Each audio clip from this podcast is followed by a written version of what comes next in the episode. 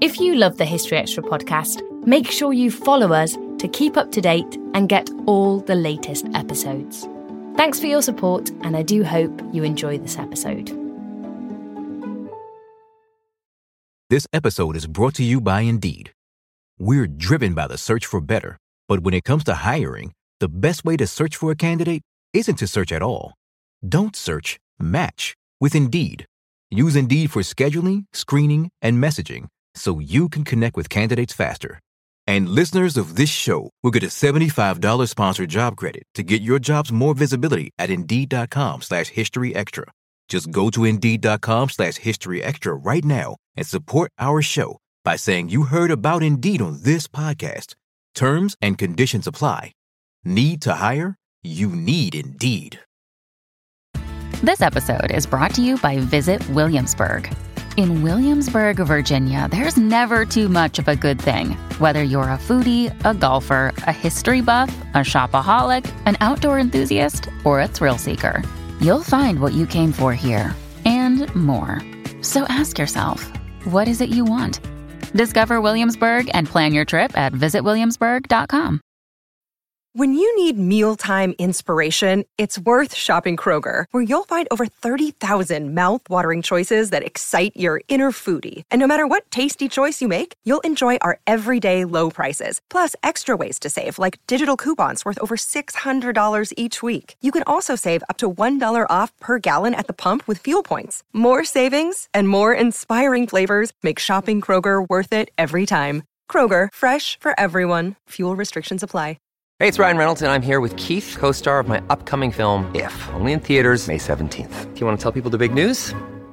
All right, I'll do it. Sign up now and you'll get unlimited for $15 a month and six months of Paramount Plus Essential Plan on us. Mintmobile.com slash switch. Upfront payment of $45 equivalent to $15 per month. Unlimited over 40 gigabytes per month. Face lower speeds. Videos at 480p. Active Mint customers by 531.24 get six months of Paramount Plus Essential Plan. Auto renews after six months. Offer ends May 31st, 2024. Separate Paramount Plus registration required. Terms and conditions apply if rated PG.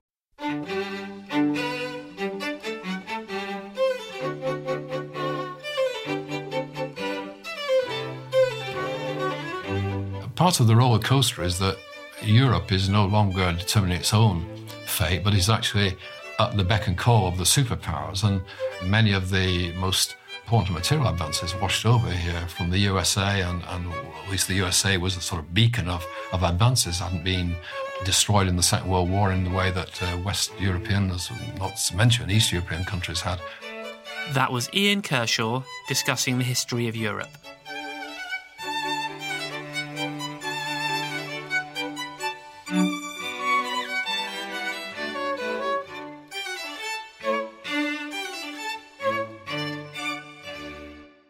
Listening to the History Extra podcast from BBC History Magazine. We're the UK's best selling history magazine, available in print and several digital formats all over the world. Find out more at historyextra.com forward slash subscribe or look out for us in your digital newsstand or app store. Hello and welcome to the History Extra podcast. I'm Rob Attar, the editor of BBC History magazine. All of this week, we're running special editions of the podcast to celebrate our 500th episode, where we're interviewing some of our favourite guests who've appeared since we began in 2007.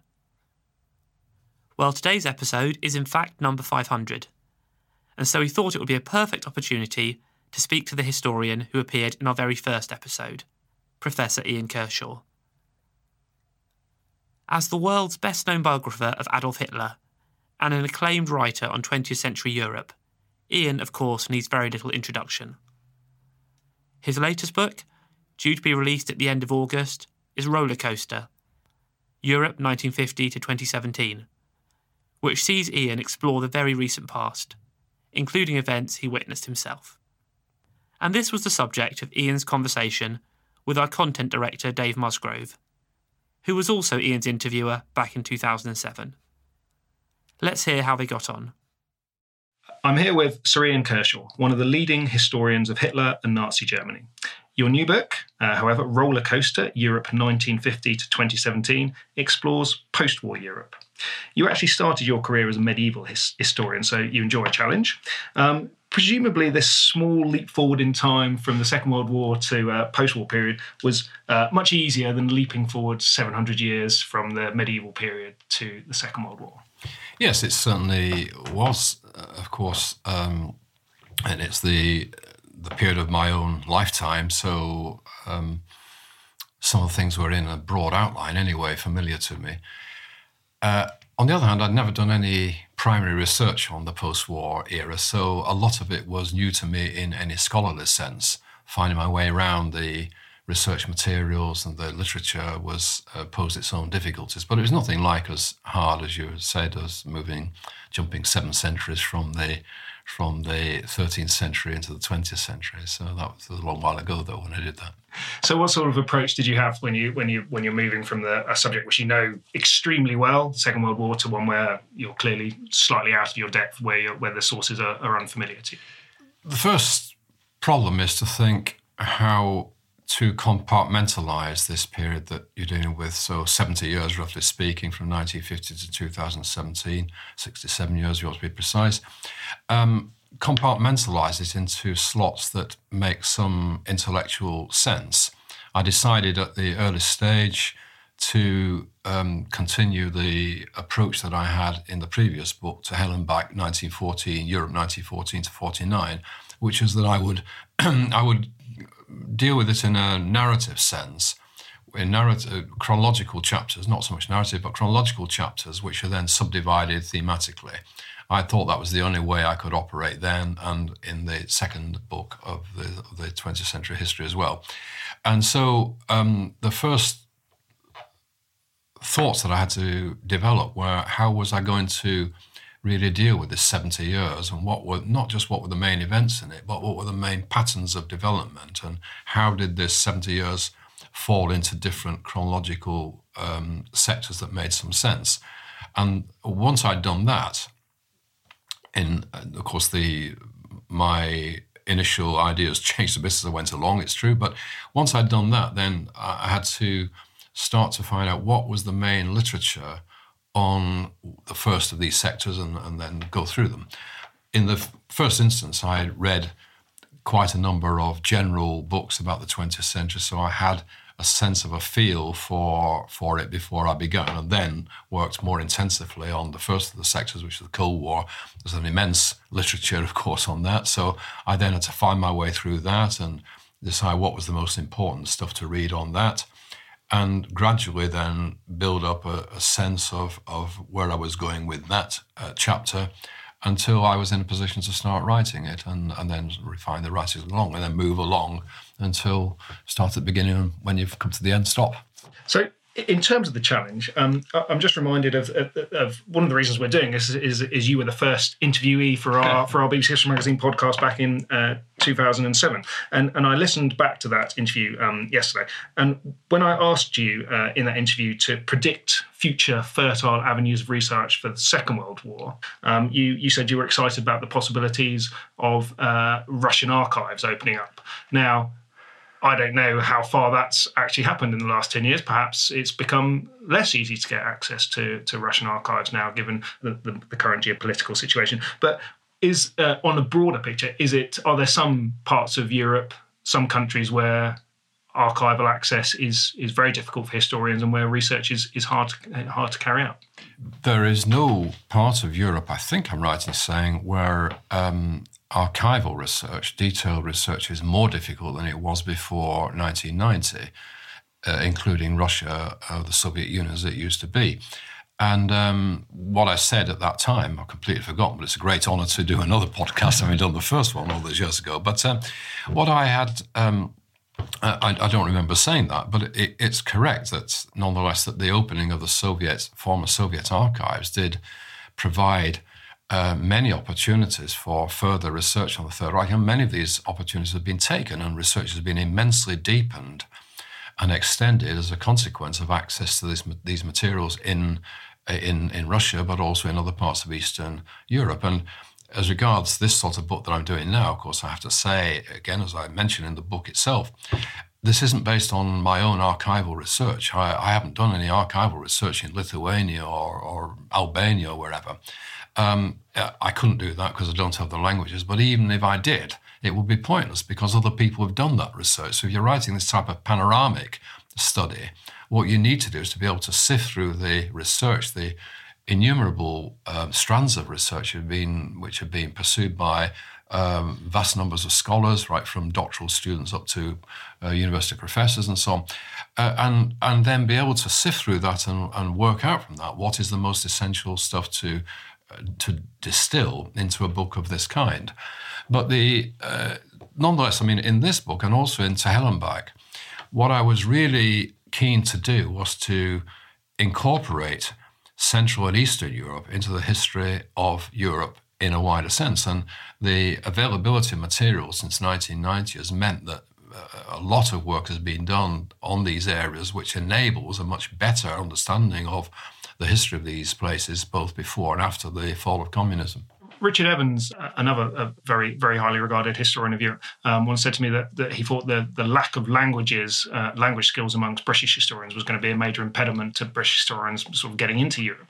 How how difficult was it for you to to get over the language barrier? I mean, when you I presume that Lithuanian historians tend to write in Lithuanian. Yes, but we are fortunate in the sense that um, that important works on practically every place have been either written in English or translated into English. So there is um, an immense literature available in English on practically every aspect you can uh, think of in related to this period that I'm just dealing with now, and also related to the previous period of 1914 to 49. Um, that being said, of course, uh, foreign languages are invaluable. My uh, best foreign language by far is German. And because of that, I mean, I'm able to read lots of stuff in German, which is not translated, and and um, German newspapers and all the rest of it.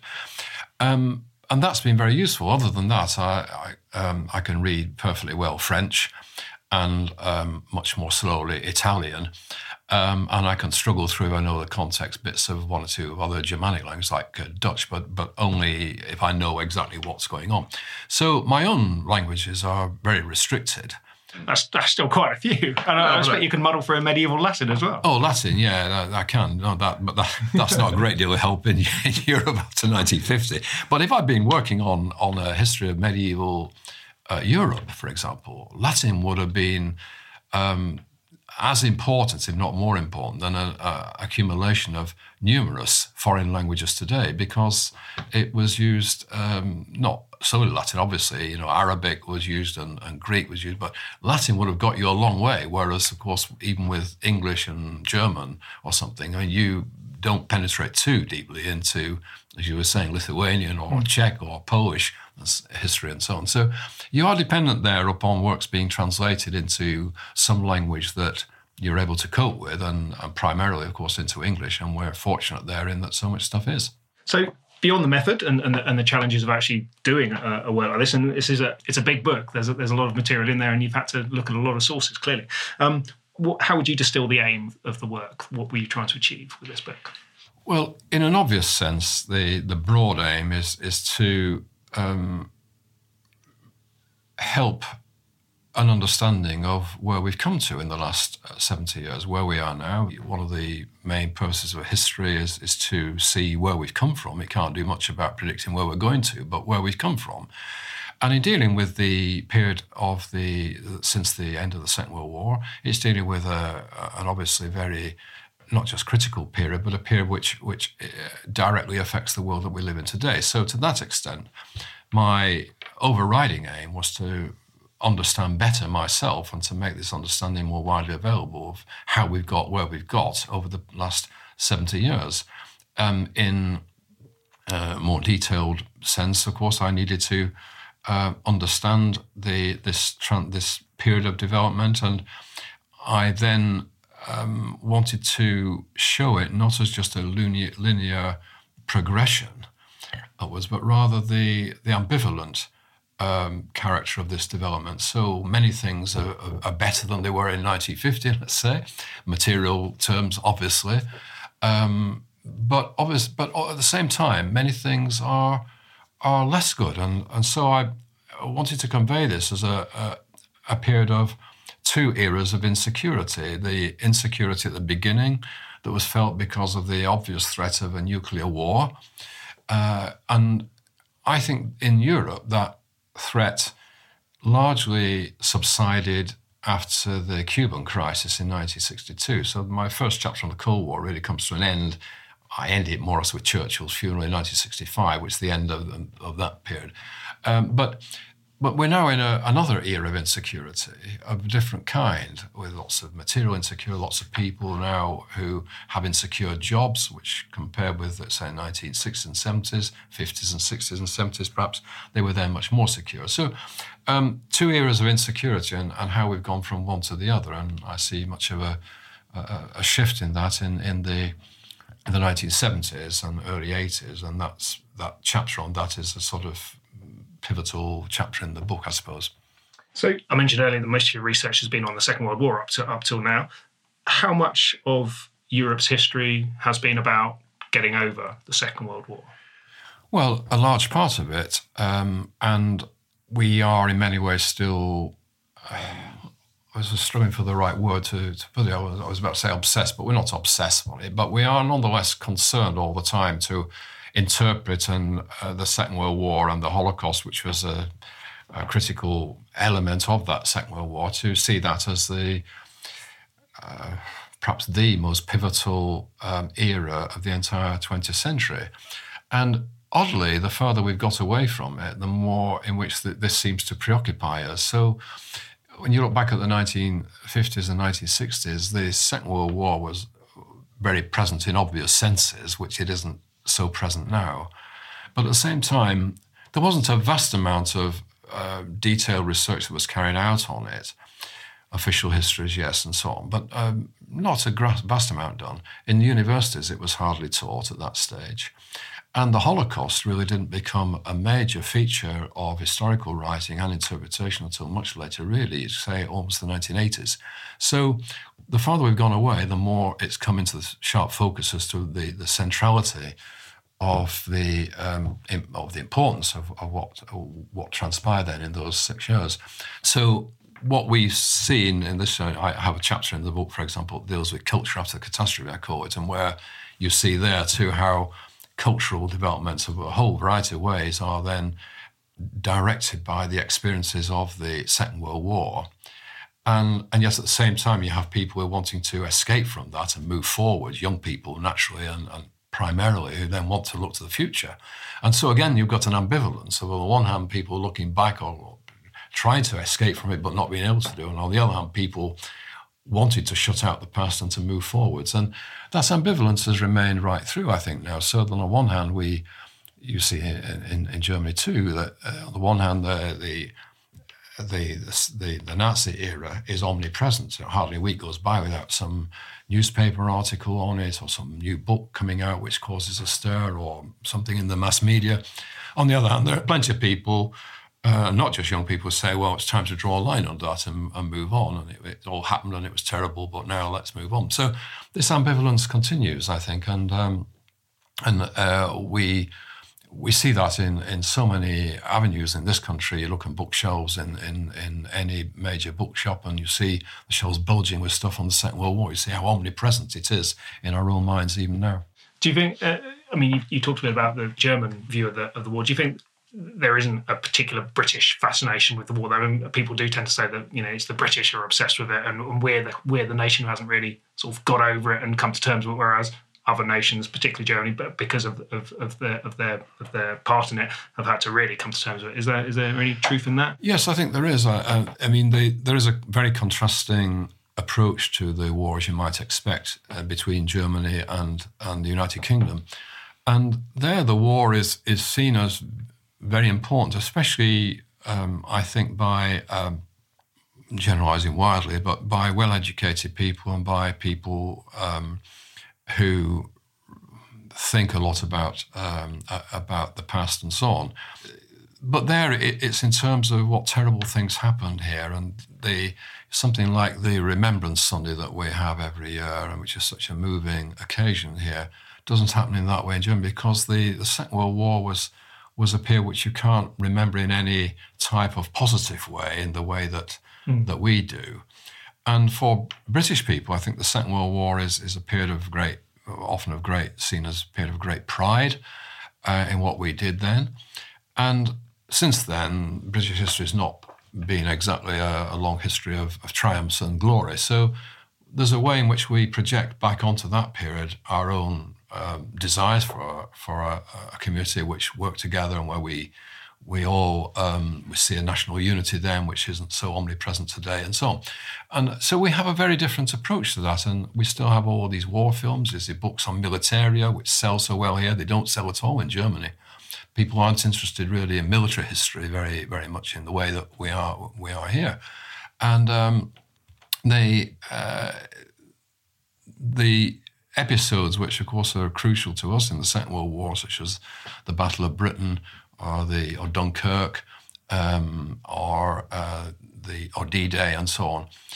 They, of course, they're not um, forgotten or underwritten in German history, but they're not central episodes, of course, and um, they concentrate much more on the disasters of the end of the war, the uh, the um, which was, of course, an absolute calamity for the entire country and so on, but it's a calamity that was self-made. So they um, they have, in order to understand understand that, they have to understand really why people supported Nazism and what Nazism meant. And the more in which more research has developed in Germany over the last um, uh, 40 years or so, the more you've seen elements of everyday complicity in Nazism coming to the fore. So this society can't quite rid itself of the fact that it wasn't just a, a, a conspiracy from on high, a few Nazis and people were bamboozled into it, but people actually did collaborate in this in, in, in massive fashion.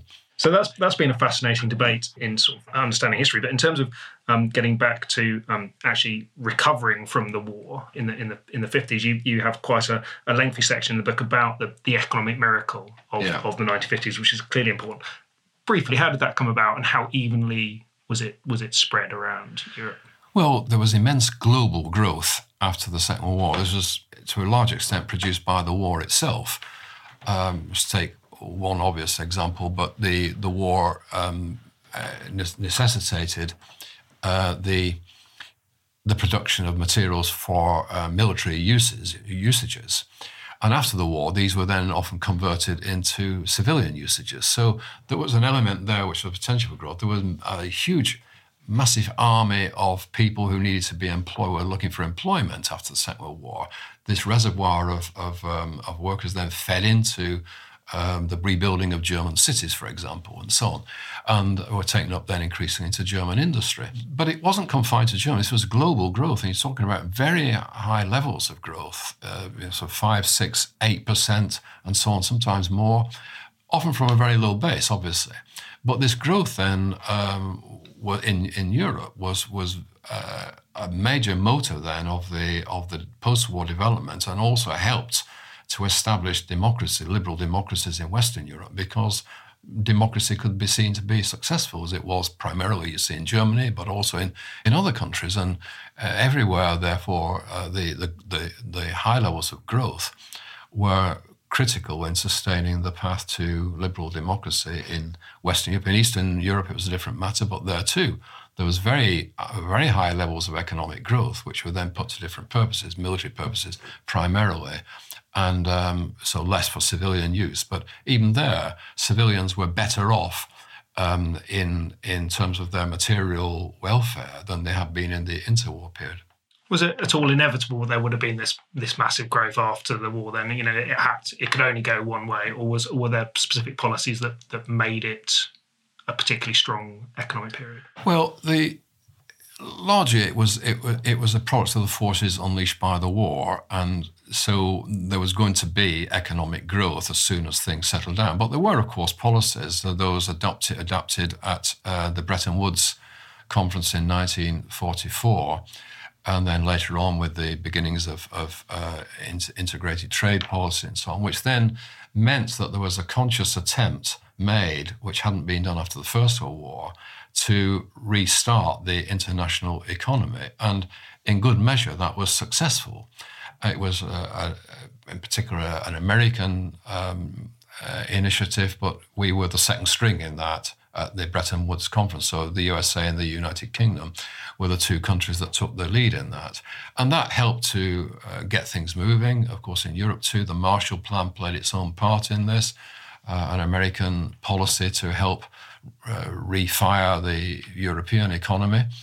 Uh, the Marshall Plan wasn't the the only thing that mattered there, or even the most important thing that mattered, but it was nonetheless psychologically, it was of vital importance in that it gave a purpose now to what was happening there. And within a few years, the uh, the economies, in particular of the defeated countries of Germany, Italy, Austria, were the three countries that were particularly um, strong in their growth, but other countries too. And um, they growth fed growth, and then off you went through the 1950s and 1960s. This growth at a very high level, and in the meanwhile, um, again largely supported by the United States, which decided, in contrast to 1918, it decided now that it's going to stay in Europe.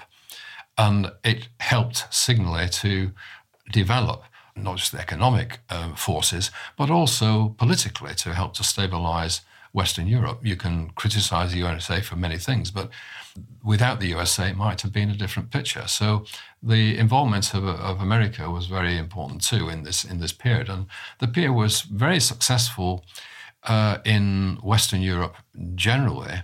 Some countries more than others, and we in Britain tend to lag behind in terms of growth and also in terms of investment, which helped to produce sustain the growth. Uh, but in, in Western Europe generally, uh, there was there was very high a very high level of growth, and the the French refer to this as the 30 glorious years uh, between 1945 uh, and 75. Some of the years weren't that glorious in political terms, but the French are talking there about uh, economic development, which was largely one of, of real advancement and strength. And this the strengthening economies enable then the states in Western Europe to spend relatively large amounts of money on welfare. So the welfare states then flourished in all these countries in that period because there was no question of them penny pinching or whatever, but the money could be, obviously these were in uh, embryonic compared with what they are now, the welfare states, but nonetheless, money could be put in that direction and these could uh, develop at the same time that there's money available for other things too. So it's generally seen as Macmillan put it in this country, never had it so good and so on. But that was a, a sort of not everybody had it so good, but mm. it was a general feeling about the about that period that these were, as I call it in the book, good times. This episode is brought to you by Indeed. We're driven by the search for better, but when it comes to hiring, the best way to search for a candidate isn't to search at all.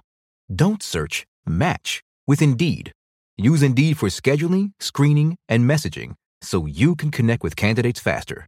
And listeners of this show will get a $75 sponsored job credit to get your jobs more visibility at Indeed.com slash History Extra. Just go to Indeed.com slash History Extra right now and support our show by saying you heard about Indeed on this podcast. Terms and conditions apply. Need to hire? You need Indeed. We don't always realize just how much our negative thoughts and experiences stick with us and weigh us down you may find your brain constantly running through a highlight reel of bad moments. That comment your friend made last week that hurt your feelings, that frustrating thing your mum does, or that silly thing you said in a meeting.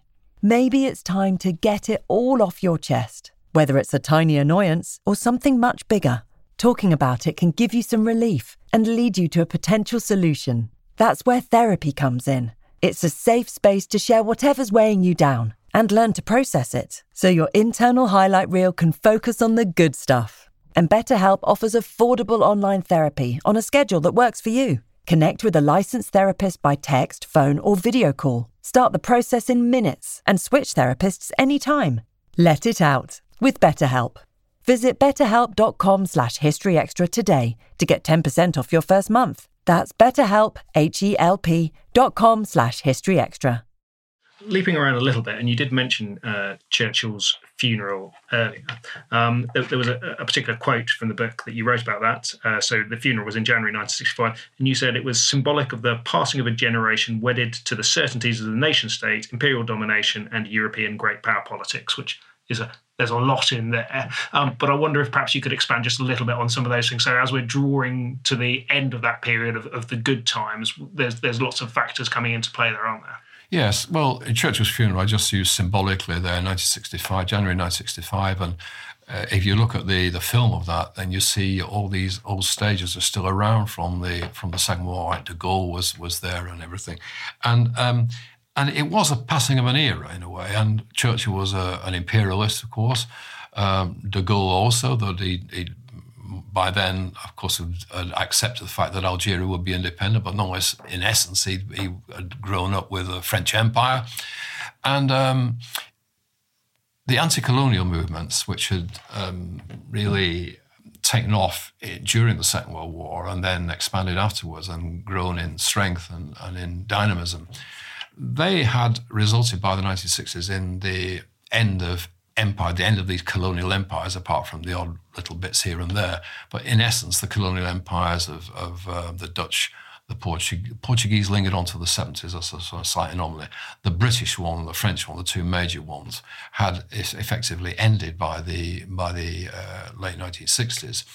And um, so the, in imperial terms, uh, the Second World War is a caesura. You see it actually as beginning the beginning of the end of colonialism these good times were predicated, as I said, on, on economic growth. And, and by the mid 1960s, you've already seen the first flutters of um, problems in the offing, so to say. But they were still contained until the uh, the oil crash, the first oil crash of 1973, when the oil prices uh, rocketed up and everywhere was put under severe pressure by that. And then the second oil um, crisis in 1979 for the, following the Iranian Revolution.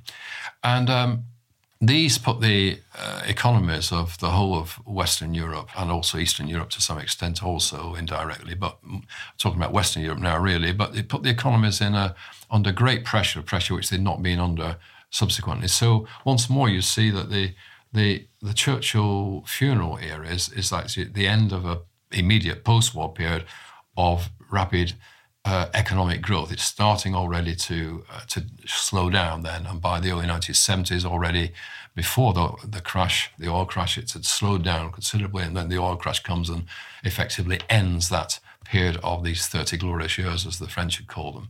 So um, the the 1970s are uh, are pivotal in economic terms, and also by the late 60s, you're having then challenges coming east and west which I deal with on the, the, the student protests of 1968, then are reflect now a challenge to the sorts of um, views which had uh, been carried over through the Second World War and from uh, the generation which had come to maturity during the war and was being challenged by younger people. And many of these, the values there were, were now uh, being compelled to be rethought, and, and over a period of time, they were rethought. And in at the same time, in uh, Czechoslovakia, the challenge to the um, to the Soviet Union's uh, domination already had that those challenges in East Germany and Hungary and Poland in the 1950s. And then in the 19, uh, 1968, you have the, the most overt challenge then since since uh, Budapest in the Prague Spring. So there again, a challenge to the old system. The the Soviets are able to overcome that by military might. In the West, the the um, the challenges help to really undermine, gradually to undermine the dominant uh, value systems that had existed uh, in the in the early uh, post-war period, which were then, as I said, themselves a remnant of the pre-war and wartime period. So um, you've sort of talked a little bit about some of the uh, Cold War aspects of, of, the story, and we can't really cover no, no. Uh, European history without without mentioning that. So I've, I've, just got one question to ask about that because there's so much to talk about it. But it looms large over Europe. There has been talk recently of, of there being a new Cold War, like a, a resurgence of the Cold War. I wonder what your view is on whether actually has the Cold War really always been part of Europe's story? This this divide between the, the, the, east and west? Is that just is that basically just a continuing theme that we should we should take note of for the whole period? No i i, I think we should see the cold war um, as contained chronologically by the the first um, four post-war decades basically from when it set in in 1947 until its end in with the collapse of the Soviet Union in 1991 and that was the period of the actual cold war. What we have now of course, various levels of antagonism between Russia, the main um, country which has developed out of the Soviet Union, the biggest of the Soviet Union's countries. We have uh, this, these continuing antagonisms on various fronts between Russia and uh, the West, uh, not just the USA, but also other parts of Western Europe, including, of course, not least Britain. But I think to it's, it's, a good journalistic phrase to call it the Second Cold War, but it isn't really. I mean, there isn't an ideology there that now that's competing with the Western ideology in any obvious sense, in the way that the Soviet ideology posed a complete alternative to the Western view of the world, and that led to very heated confrontations at certain times, most particularly as regards Europe in the in the 1950s and the, over Berlin which largely subsided with the building of the Berlin Wall in 1961, and it reached its culmination as regards the threat to the West in 1962 with the Cuba crisis. After that, the threat really, as a, although there was always a danger of a nuclear um, war, of course, the real threat then subsided massively. It, it, increased again in the 1980s with the uh, stationing of Pershing uh, rockets then and the conflict over that uh, the, the Russians, um, uh, Soviets then stationing their SS 20 uh, rockets in Eastern Europe and the Western retaliation with Pershings and, and, cruise missiles. And so there was, a, again, a period of, of notable tension about 1980, 82 to 84 or something like that. Then once more that subsided. And um, But the end of the Cold War brought then the end of this ideological conflict. And this ideological conflict washed way beyond Europe uh, into all sorts of countries which were attracted by the Soviet alternative. Uh, and what we've now got is actually just a, a, type of great power conflict between the USA and Russia over various interests, not least in the Middle East, and so on, which are, they have their dangers. Of course they do and they are worrying at times. And it will be much better if we have better relations between the West and Russia. Uh, but those poor relations now are very different from the poor relations that existed in the at the height of the Cold War. So just going back to the um, to the start of that then, so the, the, the ideological battle, as you said, was was was important. How far did that did were people aware of this of this glooming ideological battle uh, in the immediate aftermath of the Second World War? You know, Churchill making his famous Iron Curtain speech. How far did that disseminate into the into the wider populace? Do you think did people were people aware that there there was a new thing going on? You know, the War of Days, but then it was suddenly like there was a a, a new a new problem. Uh, they very soon were. Um, maybe not in the immediate aftermath, where um, obviously Soviet Union being our ally during the war, and there was, the, these type of um, uh, very um, trivializing notions of Uncle Joe Stalin and things like this. But mm. rapidly, as the Cold War descended, as it did from 1947 onwards, um, there was a wider sense that this was now a real threat. And numerous things then made made people aware of that, not least then the Korean War when it started in 1950. And one of the things I, I quote the, um, in, in the book uh, in places from the the diaries of this woman who lived in Barrow-in-Furness, Nella Last. And they're quite, I mean, it's only one person writing about this, but her diaries are interesting because she's a middle class, lower middle class person living in, in Barrow, working class town. Um, but she's writing in her diaries about now the threat from, from Russia, from the Soviet Union, and about Stalin as being worse than Hitler, and so on and so forth. So there was a way in which this was um, through news, popular press, and obviously then through the way in which this is manipulated in, in all sorts of ways through propaganda of one kind or another, that the, that the Soviet Union now from having been our ally in the Second War, is now a real threat. So I think there was a wide, fairly wide sense that that was the case. Obviously, there were people on the left in every country who looked to the Soviet Union uh, as a positive development and um, wanted the Soviet Union to succeed and welcome what was happening there. Uh, but nonetheless, that also demonstrates the way in which these values, this counter ideology that the Soviet Union represented, had filtered down to a wide section of the population. Moving on again, there's a, there's a, very nice quote in the book that you've got from uh, 1969 where you talk about uh, an Italian peasant who expresses his joy at having an inside toilet and the, and the way that humanizes his life and stops him from thinking like an animal, which is uh, quite an astonishing thing to think of in, in 1969. And then that's juxtaposed quite soon after with you commenting on the fact that the, the Apollo landings happened that year as yeah. well. Um, so there's a, a chap who's just got a toilet in Italy and there's um, a rocket landing on the moon in the same year. That just brings home to me the fact that there's clearly these wide discrepancies in the way that technological developments and, and social and cultural developments are, are advancing in, in you know what, what is also known as the swinging 60s, I suppose, probably not in, in rural Italy. But so how, how, do, how do you sort of square all those different things going on there? Well, I talked at the beginning about the the ambivalence of development and the fact that people things are moving at different paces all the time. I call the book roller coaster because I wanted to convey this sense of unpredictable shifts, maybe on ups and downs, and not not just being one continuous success story or anything else. The Italian um, uh, peasant, as far as I remember, wasn't just that he, hadn't, he, he, didn't have an inside toilet, but he had to go into the field, I think, yeah. before he didn't even have a toilet at all. I mean, uh, it, when I was at um, uh, a student at um, in, in the at Oxford in the um, later 1960s. I got married at that time. We lived in a little cottage in Woodstock, and we had an outside toilet then, so we didn't have inside toilet. Um, houses were getting inside toilets then in this country.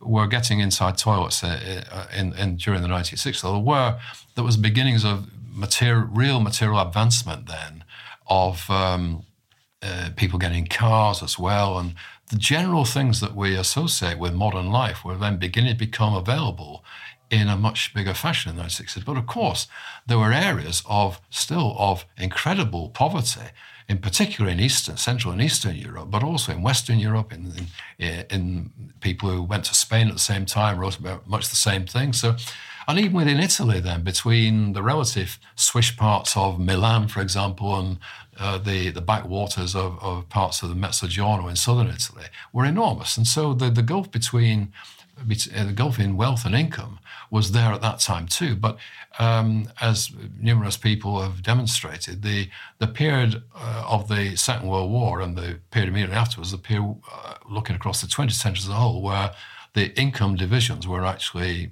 probably smaller than they than they have subsequently become, um, and uh, you have these colossal developments in uh, technology, which are then allowing the landing, the, the moon landing. You know, something which uh, only in 1950 would have been barely imaginable. Are we going to put a man on the moon within 20 years? No, no chance. And yet it happened. And um, again, you see here the importance of the USA in this story. So part of the roller coaster is that Europe is no longer determining its own fate, but is actually at the beck and call of the superpowers. And uh, in the case of America, then many of the most material, the important material advances washed over here from the USA, and, and at least the USA was a sort of beacon of, of advances, hadn't been destroyed in the Second World War in the way that uh, West Europeans, not to mention East European countries, had. And uh, so, and, and had come out of it as a thriving superpower.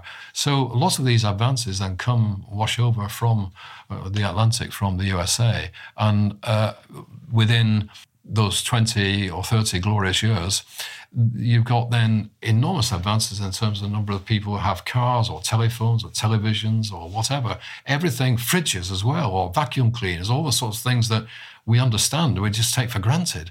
But they weren't taken for granted in the 1950s. people didn't have all these things then. You, you were lucky if you had a telephone or a fridge or a television uh, whatever, you know. So it, the big changes came about at precisely at that time in domestic things as well as in putting the man on the moon. Again, uh, like the Cold War, we can't uh, do this interview without talking about European Union and, and, and that project. So just just to ask you to, to give a view, what's your take on the success or otherwise of the European Union project? I think the European Union has been a massive success. I mean, obviously there are uh, flaws and failings in the so-called project, but I mean, any reasonable assessment would say you look back at the position in 1950 and compare it with, with the position in, um, I say 2000 or just before. So they just stop this the, the clock just before the the crisis years from 2008 onwards. I think you'd have to say it was a, a huge success, and um, the not just the levels of, of, of trade and integrated trade which it has produced, but also not least the sense that it has made, it helped to make war between European states unthinkable. There were wars in Europe, of course, in the 1990s, the Yugoslavian wars. Um, all the more reason then for the European Union to want to integrate countries into this uh, burgeoning economic zone that had produced the welfare that had helped to consolidate democracies so to extend this then to Eastern Europe after the um, the breakup of the Soviet Union and so on, and uh, in general terms, the incorporation of these countries has been successful. So it's not just the European Union on its own, obviously, but the European Union. Any fair-minded person, I think, would say the European Union has contributed substantially to that, to the uh, making the prospect of war uh, between European countries then uh, far uh, less likely, not to say almost unthinkable now, and uh, to helping to provide the levels of prosperity that we've enjoyed increasingly in the last 60, 70 years. So there have been uh, mistakes made in the Union, and arguably the introduction of the euro uh, without a central European uh, government was one of those mistakes uh, that was that was actually uh, one or two people presciently said at the time that it's a fair weather project. It will hit the buffers at some point.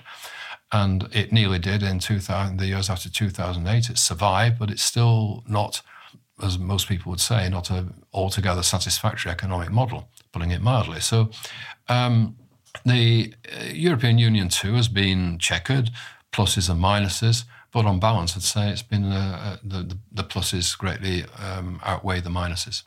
How far do you think it's uh, a project or a plan that's been following a vision as set out in the early years of, of the um, of, of, the way it was set up. Has it always been like you know this is where it's going? People who've been behind it, been been pushing it in a certain direction, or has it just been it's moved on from this to this and this and, and it, with, with it, real politics. There was an element of vision involved in it right at the beginning uh, with the Schuman Plan and Monnet right in the beginning of the 1950s. Uh, and this vision was largely meaning that uh, Europe would would come together and prevent then the type of internecine war in uh, which had which had uh, almost destroyed Europe in uh, twice over. So there was a vision there, preventing war and preventing war through through um, increased uh, prosperity, uh, which would come about through closer integration. Um, but larger speak, and, and at certain points, this vision has, has been more prominently expressed than at other times, such as in the time of the late 1980s with Jacques Delors, uh, which brought the, of course, the vehement response from Mrs. Thatcher in this country. Uh, but largely, the European Union has become the European Economic Community as it was, uh, the common market initially. Um, largely, it's responded to developments as they've come along there's been an overriding sense of what we want to do, but the main thrust has always been how you respond to developments which you couldn't easily foresee. Not least of all, of course, then the end of communism and a completely new scenario after 1990. What do you do then about these new countries? Do you incorporate them? Do you not? So, all along, there have been very practical questions which have really shaped the development of the, the so called project rather than just carrying on uh, in a tunnel uh, vision uh, towards some end goal. And this end goal itself has been greatly disputed, and whatever it means has meant different things to different people at different times. So I think it's best not to concentrate on this sort of a, a real top end vision of where the European Union is going. And, and as for the sense that people say, you know, it's heading towards a, a federal, the United States of Europe, federal government or something, I think that's actually not easy to foresee because uh, the, the, most important and the most powerful country in the European Union is Germany. And the German constitution itself allows the delegation of aspects of sovereignty. It doesn't allow the delegation of sovereignty itself. So it would run foul of the German constitution. So I think it can't happen. That's you know, but it's the bogey that's been put forward all the time. That this is what we're what we're heading to is the United States of Europe. The term itself, of course, was used by Churchill in 1946 already. What we want to the United States of Europe, we won't belong to it. I mean, was his notion, but there will be one. But what he was thinking of, as De Gaulle was later on, was a, a United States of nation states, really, not of an integrated federal uh, with a federal government at all. And as I said, I don't think that is practical in any obvious sense. And for all that Germany in particular has spoken of um, the need for um, political um, unity in um, political union, it never defines it. So political union can't really come about in the sense that most people who want to put what a bogeyman theory about the European Union see it as. One of the other really interesting themes in your book, which uh, I must admit I didn't, I didn't, really think about at all, um, was was the role of religion in the development in the story of Europe, which I guess you know it's somewhat overlooked. I think in our, in this in our secular age these days about how much religion plays into the story, and you have some good examples about you know the, the Pope's visit to Poland and, and what that did in, in terms of that country's um, development. Um, how important has religion been in Europe's post-war story? You mentioned that we live in a more secular age, and that points to the fact that religion, in terms of the Christian religion, has played a declining role in um, European societies and politics since the um, Second World War. At certain points and for certain reasons, it's obviously played a vitally important role, and you put your finger on one of these, which is the the role of the Catholic Church in Poland, where the Catholic Church became increasingly seen as the the, the main ideological opposition to communism and representing, in many ways, the Polish nation. And when the Pope visited, uh, Polish Pope, of course, uh, John Paul II, when he visited uh, Poland in 1979, it was a sensation. And I have a picture in the book of the vast crowds there in, Warsaw, which, which uh, at, at, his visit.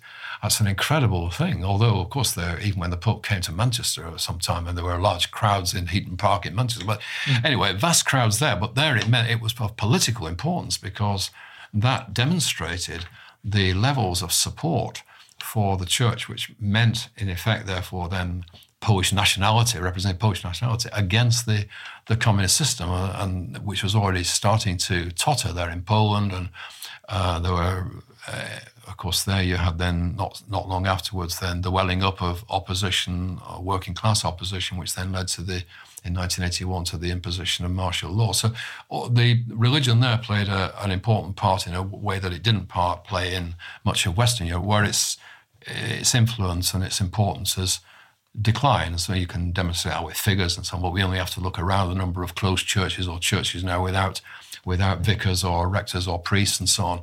Uh, it's obvious that it, it, has played a declining role. On the other hand, um, other uh, aspects of religion have come increasingly to the fore. So Islam is now hardly figured at all in, in, in Western Europe, at any rate in 1950, but today, of course, is very important. So it's not just religion has died out, but the role of the established religion through churches is far less significant than uh, than it was before. And in the preceding volume, Hell and Back, I mean, I have a section on the churches there in the interwar period and in the war itself, where you see how important they were in many ways, and that importance has largely receded now drawing to a, a close a little bit now. Um, do you feel in any way, having having conducted this study, this survey of, of post-war Europe, and I guess uh, I'm wondering about your experience previously as a medieval historian as well here, whether you feel that events move more quickly now, whether the pace of change is faster now than it was uh, before the war or earlier even than that. Do you, do, you, do you, get a sense that things are, are quickening, or is that just the, the, the, the, view of anyone at any time thinking the world's going too fast. No, I, I don't think it is the view of anybody at any time. I think you're a medieval peasant. You had no sense of things changing very rapidly. The seasons came and the seasons went, and one year was much like the next, and life went on, and people, largely speaking, were were not thinking too far into. They weren't thinking about changing the society. What could they do to change it? There was actually mm. The sense of time that we have didn't really exist, I think, in the 14th century. um, before the Second World War? Well, again, uh, obviously the each of the wars, each of the world wars, brought massive changes and acceleration of change, and yet your Italian peasant that you mentioned earlier on would have seen many things that were familiar from um, the period between the wars or even before the First World War. So time hadn't moved on all that rapidly. Whereas I think now things are moving, it's not just a sense that we have, things are moving much more rapidly. One of the reasons for that is actually the, the, the technological revolution or the revolution in communications. And as I said, I think this book deals with a threefold revolution, if you want to put it that way. One, the economic transformation of the 1970s. Secondly, the major political transformation of 1989 to 91.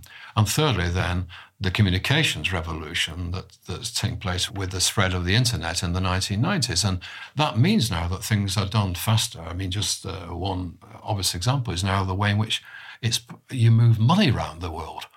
Uh, in this global economy now, you can transfer billions of pounds with you know, click of a button on a computer. And so that means in itself that, that things are moving more rapidly. So it's a sensation we have, but it's also, I think, an accurate sensation of time and, and um, of change being far more rapid than it was. And, and, building on that, just in terms of your personal experience of writing this book um, and studying this period through which, you know, as you said, some of these events you've lived through, or at least you're alive when the events happened. Um, and you have some some nice little interjections from from from your personal experience. You've got a, a very good one about when you got a television set and it, and it, wasn't for the coronation; it was for, for the FA Cup final, which which is which is a, a lovely little interjection. But, what a game it was too! I remember. um, but I mean, how how does that uh, inform the way you go about carrying out this sort of study in terms of you know you you were aware of stuff that's happened. Um, does it make you feel like a like a medieval monastic chronicler for instance you know re, re, you know reporting on events that you've seen in your lifetime? What what what is it what is it what does the fact that you've been alive do to the study? Um, it makes me aware in a general sense of how things have changed and how things were changing. It didn't really inform my writing of this book too much um, I separated off, I think there are about four or five possible personal anecdotes, which I put at footnotes, footnotes, because what I didn't want to do was to write this as my version of what was happening, which I saw in my own eyes, yeah. which would have been a very limited uh, opening onto the history of Europe since 1950. Uh, because obviously, uh, however well informed you are, and for long periods I was very ill informed, but however well informed you are, you can't possibly know all that's going on. So, I mean, I did attempt to write this book, as I've written every other book, as a historian dealing with materials that, are, that I have to sift through and decide what is relevant, what is not relevant, what is actually um, important, what is less significant, and so on. And dealing with that objectively, as objectively as I can do, in assessing the evidence without my personal views playing a part. So, where my personal views came into it, I've separated them off with these little anecdotes and said, well, my recollection of that was this. I'm not saying that was everybody's recollection by, uh, by any means. But sometimes it, it just helped me to think back to what I imagine I thought, because memory is such a fickle thing, sometimes you think you remember something, but maybe that wasn't quite as it was. Uh, but um, in general terms, I've approached this as a work of historical scholarship in the way that I've approached every other book on whether on medieval history or on Nazi Germany or now on, on, on 20th century Europe. And um, the fact that I've lived through that make, makes it, for me personally, very interesting to do this. And I feel at the end of having written this book that I have learnt an immense amount about the period of my own lifetime, and I'm glad I've done it for that reason. If the book didn't sell a single copy, I'd be glad to have done it for that reason, that I think I know more than I did about the history of my own times. I imagine it will sell more than a single copy. You, so, you, but you weren't drawing on personal diaries or anything like that. You haven't. No. You haven't kept a, a record of no. uh, of your life in Europe and anything Absolutely like that. not. No, no, nothing at all of that sort. No, no, no. I do. I do have about a thousand football programs down there, which might have helped if I'd done it in a particular way. Well, that's an interesting point. One of the things that I was wondering is is what would you have liked to have got in that you that you didn't include in there? So you allude a little bit to football and the story of football, for instance, but it's not. Um, for me, that would be quite a, a, a, big element of the cultural development of Europe, and, and you haven't had space to devote too much to. It. I don't think. Uh, forgive me if I'm wrong. I don't think you mentioned the Eurovision project, which uh, is, is quite an interesting cultural phenomenon. There must be loads of things that you thought I just can't fit this in. What what would you have wanted to get in if you'd have had another 50 pages? Oh, the glories of Oldham Rugby League Football Club, I think, in the 1950s. Um, but no, I, I, it, it's as you say, it, it's so difficult because you have to select all the time things, and there are millions of things that don't appear in this book, which somebody or other will say, "Well, I remember that was important. Why is not that not in it? That not in it?" Mm. You can't do that because it's not a compendium. It's not an encyclopedia. It's not a chronological day by day account of any sort. It is actually a history, the way that other histories are written, like the history of the 15th century, where you have to, there's far, there are far fewer materials for the 15th century, but still there are enough. So you have to select from those what you think is relevant to the history of Europe in the 15th century. And I've approached this in exactly the same way. So um, I, I have put in there what seems to me to be the important strands in this. And there's nothing really that I think that, I mean, you could, of course, say, as you just have done, European Song Contest and, uh, um, or the development of football. And all these are vignettes that would cast some light on it. The question is then how important they are uh, in the overall uh, story that you're telling or uh, the, the process you're analysing. And I have other things in there which I think uh, give the same intonation as these developments you just mentioned there. So it's not that I feel now that I've, I've left out something that I passionately wanted to put in. It's actually that I'm well aware of the fact that you can't possibly cram everything in. I mean, it, that's like a what is a history of uh, history of everyday life? Is sort the, the, the, sort of total history? There is no such thing because uh, you know, I can't give a total history of my own life yesterday. So everything is actually bound to be selective. And it's just a question of one person's selection will be somewhat different from another, and one person's emphases will be somewhat different from another person's. These are my emphases, this is my slant on the 20th century, and another person will write it in a different way. And maybe, you know, European Song Vision, uh, Song Contest will, will get its uh, due part in it's, that. It's probably not a major oversight.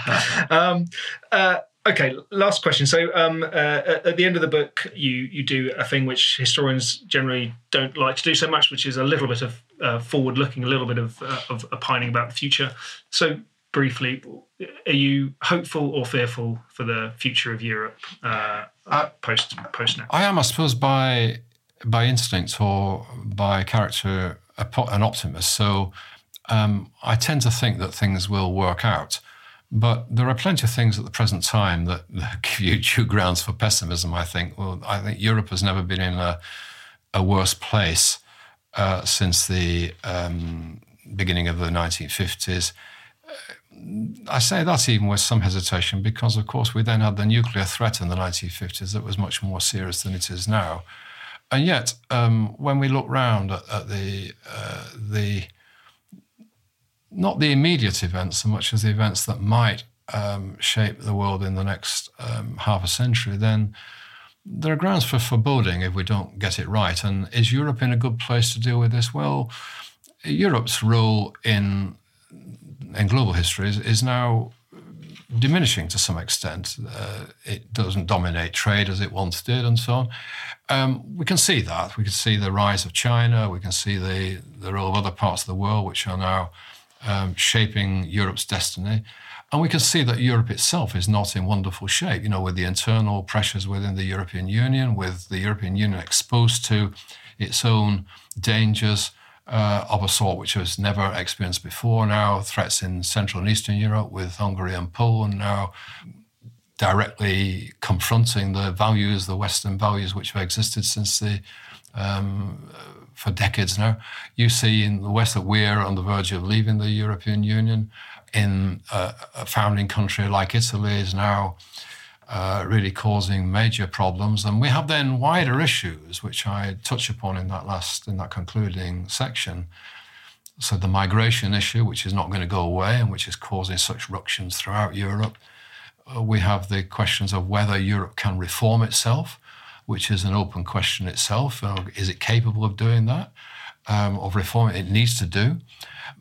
Whether um, we are capable as societies of coping with, um, for example, with the the demands of aging populations everywhere, which are causing immense pressures, imposing immense pressures upon the uh, welfare state, and not least, of course, we have the uh, the factor of global warming, which in this lovely summer seems great. You know, we can put up a bit more global warming, perhaps, but when you look at it properly of course, that's a threat hanging over all of us. It's not for Europe to dictate this, of course, but it can play its part in this. And um, my own uh, line on this, I suppose, is that it is better in this world of increasing threats and problems and global threats and, a, and President Trump who's unpredictable and driving a coach and horses through our Western system that's existed since uh, the Second World War. Um, it, it is more um, imperative that we stick together rather than see areas of division. And that makes me instinctively, I suppose, a European rather than a Brexiteer. That was Professor Ian Kershaw. Roller Coaster, Europe 1950 to 2017, will be published by Allen Lane on the 30th of August. And look out for an article by Ian in our October issue, which is on sale in early September. Meanwhile, Ian will be one of the speakers at our York History Weekend, taking place this October. You can find out more about that and our companion event in Winchester by visiting historyweekend.com. And don't forget, if you'd like to hear previous episodes of the History Extra podcast, then you can, of course, do so at historyextra.com. And that is about all for today, but do listen in again tomorrow when you'll be hearing from another of our podcast stars from the past 11 years. Thanks for listening to this History Extra podcast, which was produced by Jack Fletcher. Do let us know what you think about this episode by emailing podcast at historyextra.com and we might read out your messages in future editions. Alternatively, why not keep in touch via Twitter or Facebook, where you'll find us at History Extra. For more great history content, don't forget to visit our website, historyextra.com, which is full of history articles, quizzes, image galleries, and more. Plus, it's where you can download hundreds of previous episodes of this podcast.